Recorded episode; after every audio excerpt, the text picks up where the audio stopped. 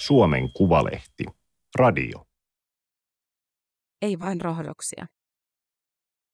Suomalaisista sienistä on löytynyt koronavirusta tuhoavia yhdisteitä, männynoksista mahdollinen tulehduslääkkeen aihio. Kukkakaupoissa myytävä punatalvi on mullisti 1990-luvulla lasten leukemian hoidon. Luonnon aineilla on iso merkitys modernille lääketieteelle. Toimittaja Terhi Hautamäki. Teksti on julkaistu Suomen Kuvalehden numerossa 11 kautta 2021. Ääniversion lukijana toimii Aimaterin koneääni Ilona. Viime keväänä pandemian levitessä professori Varpu Marjomäki ja erikoistutkija Riikka Linnakoski tekivät kiinnostavan löydön. He laittoivat laboratoriossa kotimaisista sienistä eristettyjä yhdisteitä yhteen puhdistettujen koronavirusten kanssa. Kuinka kävikään, koronavirukset menettivät tehonsa. Linnakoski ja Marjomäki olivat tutkineet sienten viruksia torjuvia ominaisuuksia jo aiemmin. Innovaatiorahoittaja Business Finland myönsi joulun alla 660 000 euroa heidän Natural Antivirus-projektilleen. Tämän ja ensi vuoden aikana hankkeessa on tarkoitus kehittää ja kaupallistaa tuote, jolla voi torjua tulevaisuuden epidemioita ja pandemioita.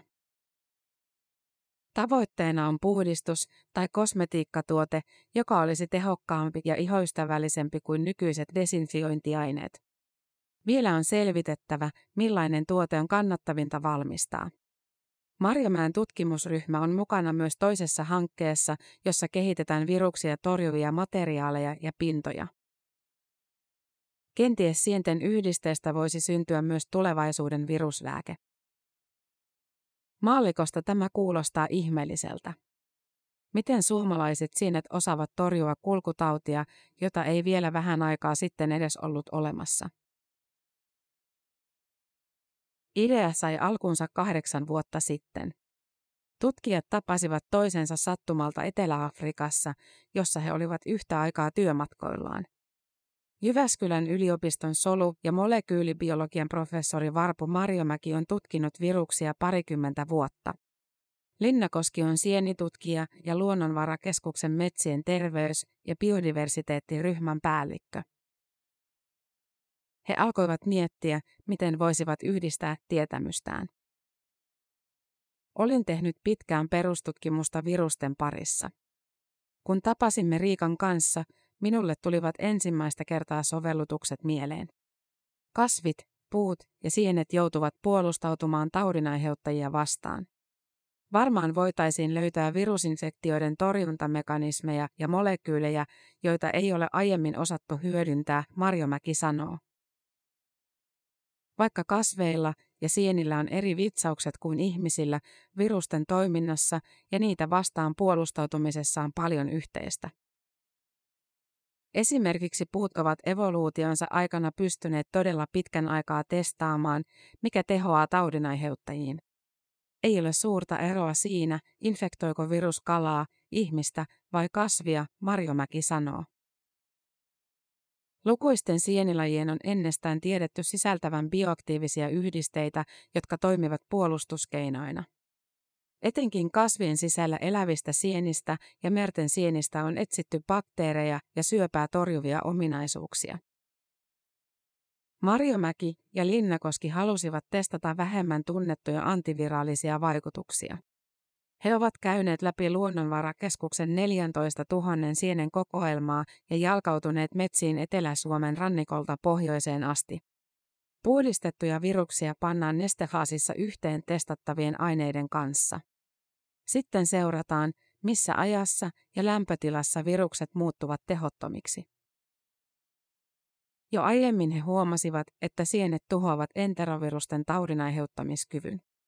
Löydös koronavirusten kanssa oli innostava, koska nämä virukset ovat rakenteeltaan niin erilaisia. Jos samat aktiiviaineet tuhoavat molempia virustyyppejä, ne oletettavasti tehoavat muihinkin viruksiin. Kiinnostavaa on sekin, kuinka toimivia ovat pohjoiset sienet, kun aiemmin tiedemaailman kiinnostus on kohdistunut tropiikin sieniin. Testasimme ensin Etelä-Amerikasta löytyviä sieniä, ja ne eivät olleet niin tehokkaita kuin kotimaiset sienikannat. Olen aika vakuuttunut, että pohjoisessa ilmastossa on jotain, mikä tekee täällä kasvavien sienten yhdisteistä tosi tehokkaita, Marjomäki sanoo. Marjomäki ja Linnakoski jättivät patenttihakemuksen keksinnöstään helmikuussa. Patentista tulee julkinen, mutta he eivät vielä halua kertoa sienilajia, koska se on melko harvinainen. Jos siitä tulee paljon keskustelua, vaarana on, että ihmiset keräävät sen sukupuuttoon. Itse olemme oppineet kasvattamaan sieniä laboratoriossa, joten meidän ei tarvitse mennä metsästä keräämään, Linnakoski sanoo. Luonnon parantavista aineista tulevat mieleen kansanlääkintä ja rohdokset. Mutta luonnosta löytyvillä molekyyleillä on ollut yllättävän iso merkitys myös modernille lääketieteelle. Tutkijat ja lääketeollisuus etsivät ihmisten sairauksien torjuntaan uusia keinoja luonnosta. Metsien kasveista, sienistä ja mikrobeista, myös merten eliöistä. Viime vuosikymmeninä uusista lääkkeistä noin puolet on ainakin välillisesti peräisin luonnosta. Syöpälääkkeistä ja antibiooteista vielä suurempi osuus. Luonnosta eristetyt aineet toimivat lääkkeinä joko sellaisinaan, rakenteeltaan muokattuina tai malleina synteettisille lääkkeille. Useimmiten luonnosta on löydetty aihio, jota on kehitetty edelleen. Lääkeaineita on etsitty etenkin sademetsistä ja muilta lajirikkailta alueilta. Useat suomalaiset tutkimusryhmät ovat kuitenkin kohdistaneet katseensa pohjoiseen lähiluontoon. Suomen metsistä ei ole vielä syntynyt lääkkeitä, mutta kiinnostavia ehdokkaita on löytynyt. Suomäntyjen juuressa elää sieni, jonka aktiiviaineesta voisi syntyä lääke silmänpohjan rappeumaan. Koivun tuohesta irtoavan petuliinin johdonnaisten on havaittu estävän syöpäsolujen kasvua. Pihkan yhdisteestä voisi löytyä hoito vaikeisiin bakteeriinfektioihin. Aivan hakuomunnalla metsien arvoaineita ei lähdetä etsimään. Vaikka tiede ei luota perimätietoon, usein perimätiedosta on saatu suuntaa siihen, mistä ylipäätään kannattaa etsiä. Esimerkiksi pihkalla on hoidettu haavoja iät ja ajat, joten on ollut loogista olettaa, että sitä kannattaa tutkia tarkemmin. Luonto käy jatkuvaa kemiallista sodankäyntiä ulkoisia uhkia vastaan. Kasvien omista puolustuskeinoista on kertynyt tutkimustietoa, jota on hyödynnetty myös etsittäessä ihmisen kannalta kiinnostavia luonnonaineita. Tampereen yliopiston farmakologian professorin Eeva Moilasen tutkimusryhmä on tutkinut muun muassa stilbenoideja, joita löytyy männyn sisäoksista eli rungon sisään jäävistä oksankohdista. Niitä voitaisiin hyödyntää tulehduslääkkeiden kehityksessä. Kun mänty kasvaa, siitä putoavat alemmat oksat pois. Tällöin tulee portti, josta mikrobit pääsevät sisään. Oli tiedossa, että sisäoksassa on monipuolisesti molekyylejä, jotka ovat osa männyn puolustusta, Moilanen kertoo. Moilasen tutkimusryhmä on tutkinut pitkään tulehdussairauksien, kuten nivelrikon ja nivelreuman, mekanismeja. Uusille lääkkeille olisi tulehdussairauksien ja kivun hoidossa tarvetta. Moilanen kollegoineen on tutkinut myös puolukkaa ja puolukan yhdisteitä, joita voitaisiin hyödyntää elimistön matalaasteisen tulehduksen ja sydän- ja verisuonisairauksien hoidossa. Luonnosta on löytynyt sellaisia molekyylejä, joita ihminen ei edes keksisi valmistaa. Myös ihan uudenlaisista vaikutusmekanismeista on useita esimerkkejä, Moilanen sanoo. Joka viides meistä kantaa ihollaan MRSA-bakteeria, joka tunnetaan puhekielessä sairaalabakteerina. Siitä ei välttämättä tule koskaan mitään oireita. Jos kuitenkin joutuu pienenkin kirurgiseen operaatioon, se voi huonolla tuurilla aiheuttaa vakavan infektion, johon antibiootit eivät tahdo tehota. Antibioottien liikakäyttö on johtanut siihen, että osa bakteereista on tullut lääkkeelle vastustuskykyisiksi. Uusia antibiootteja on etsitty kiivaasti luonnosta.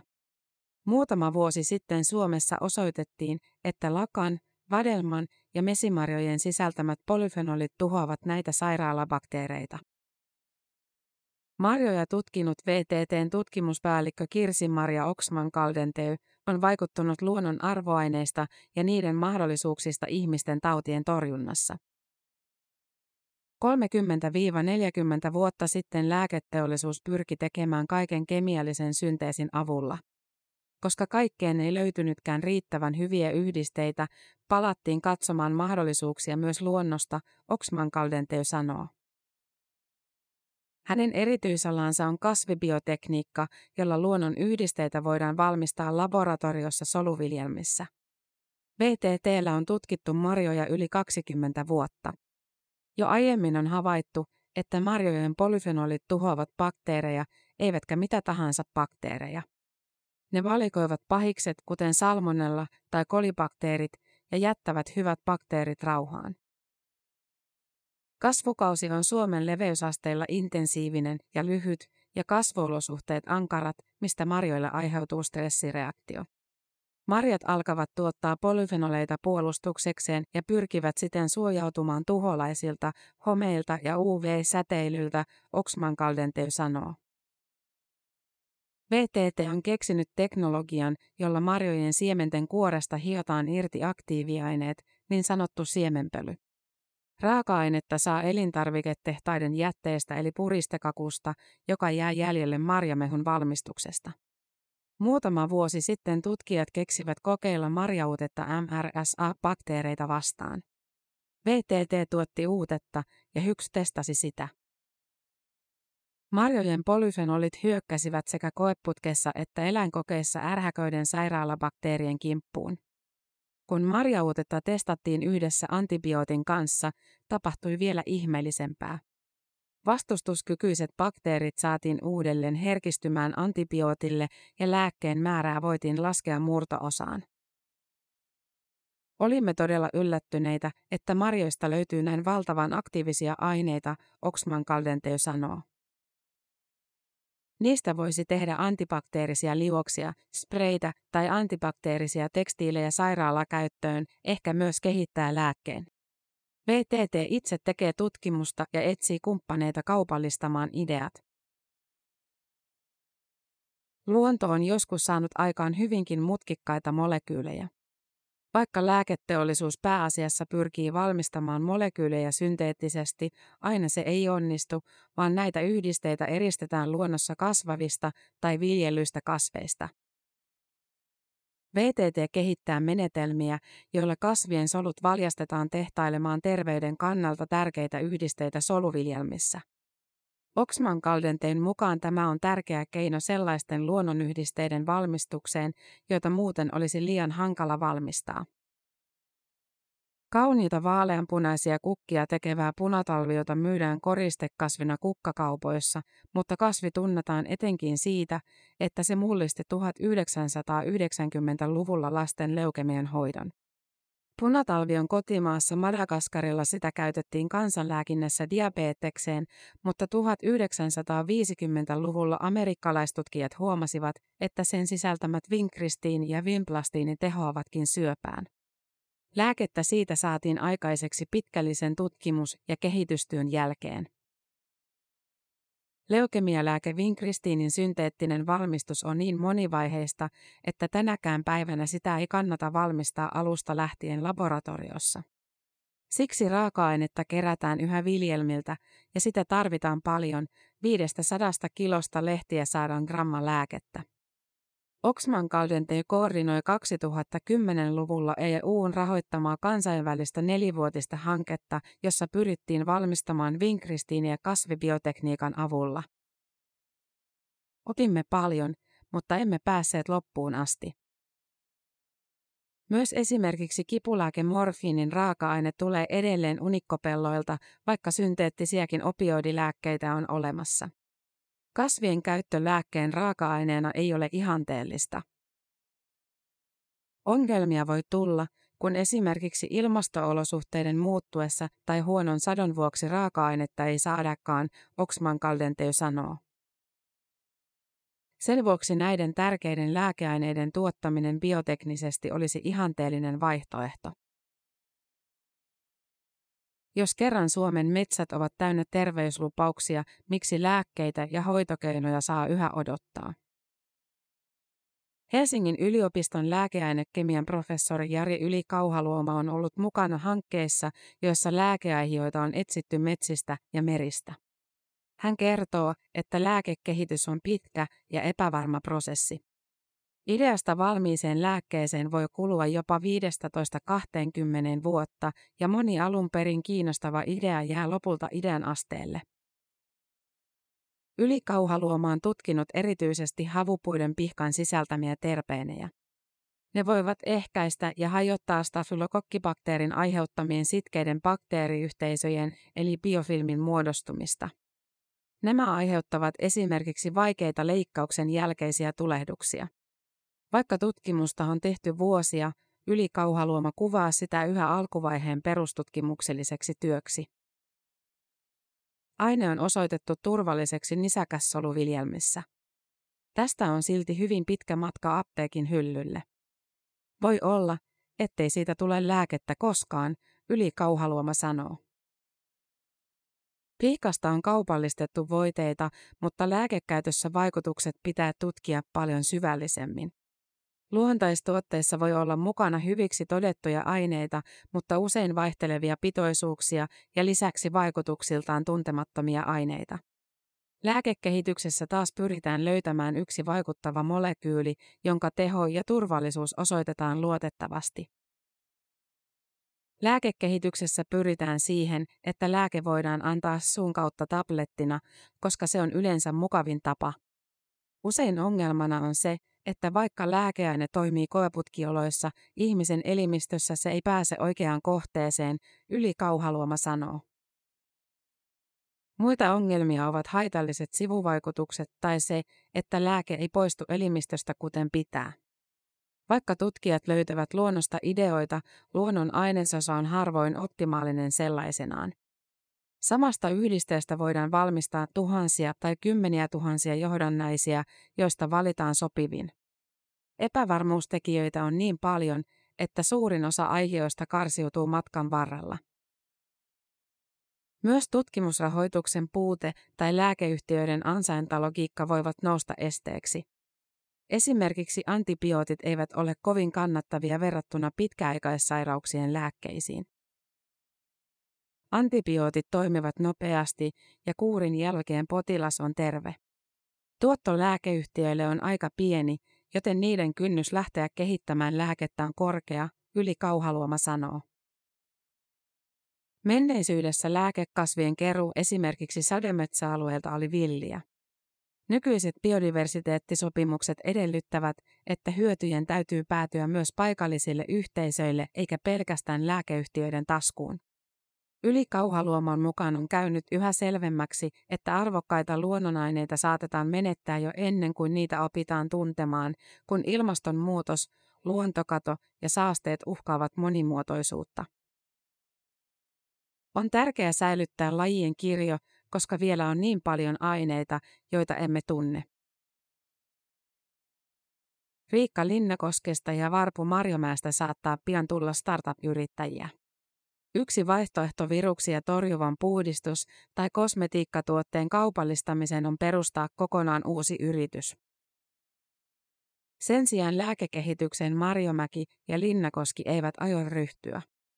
Heidän mukaansa keksinnöllä on potentiaalia siihenkin, jos joku muu innostuu siihen lähtemään. Ensin pitää saada ymmärrystä siitä, mikä sienten yhdisteestä on varsinainen bioaktiivinen aine – vai vaikuttaako niissä monta ainetta yhdessä? Jos aineet eivät ole ihmisille haitallisia, niissä on varmasti potentiaalia lääkkeeksi, Marjomäki sanoo.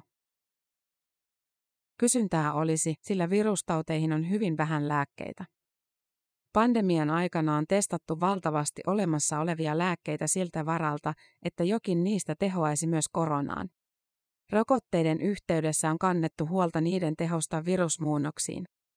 Marjomäen mukaan viruslääkkeen vaikutus olisi mahdollista kohdistaa viruksen toimintamekanismeihin, jotka ovat varsin pysyviä, vaikka viruksen pintarakenteet muuttuvat. Lääkehoidot voisivat olla tärkeä ratkaisu, jos tulee paljon virusmuunnoksia. Tämä oli Suomen Kuvalehden juttu, ei vain rohdoksia. Ääniversion lukijana toimii Aimaterin koneääni Ilona.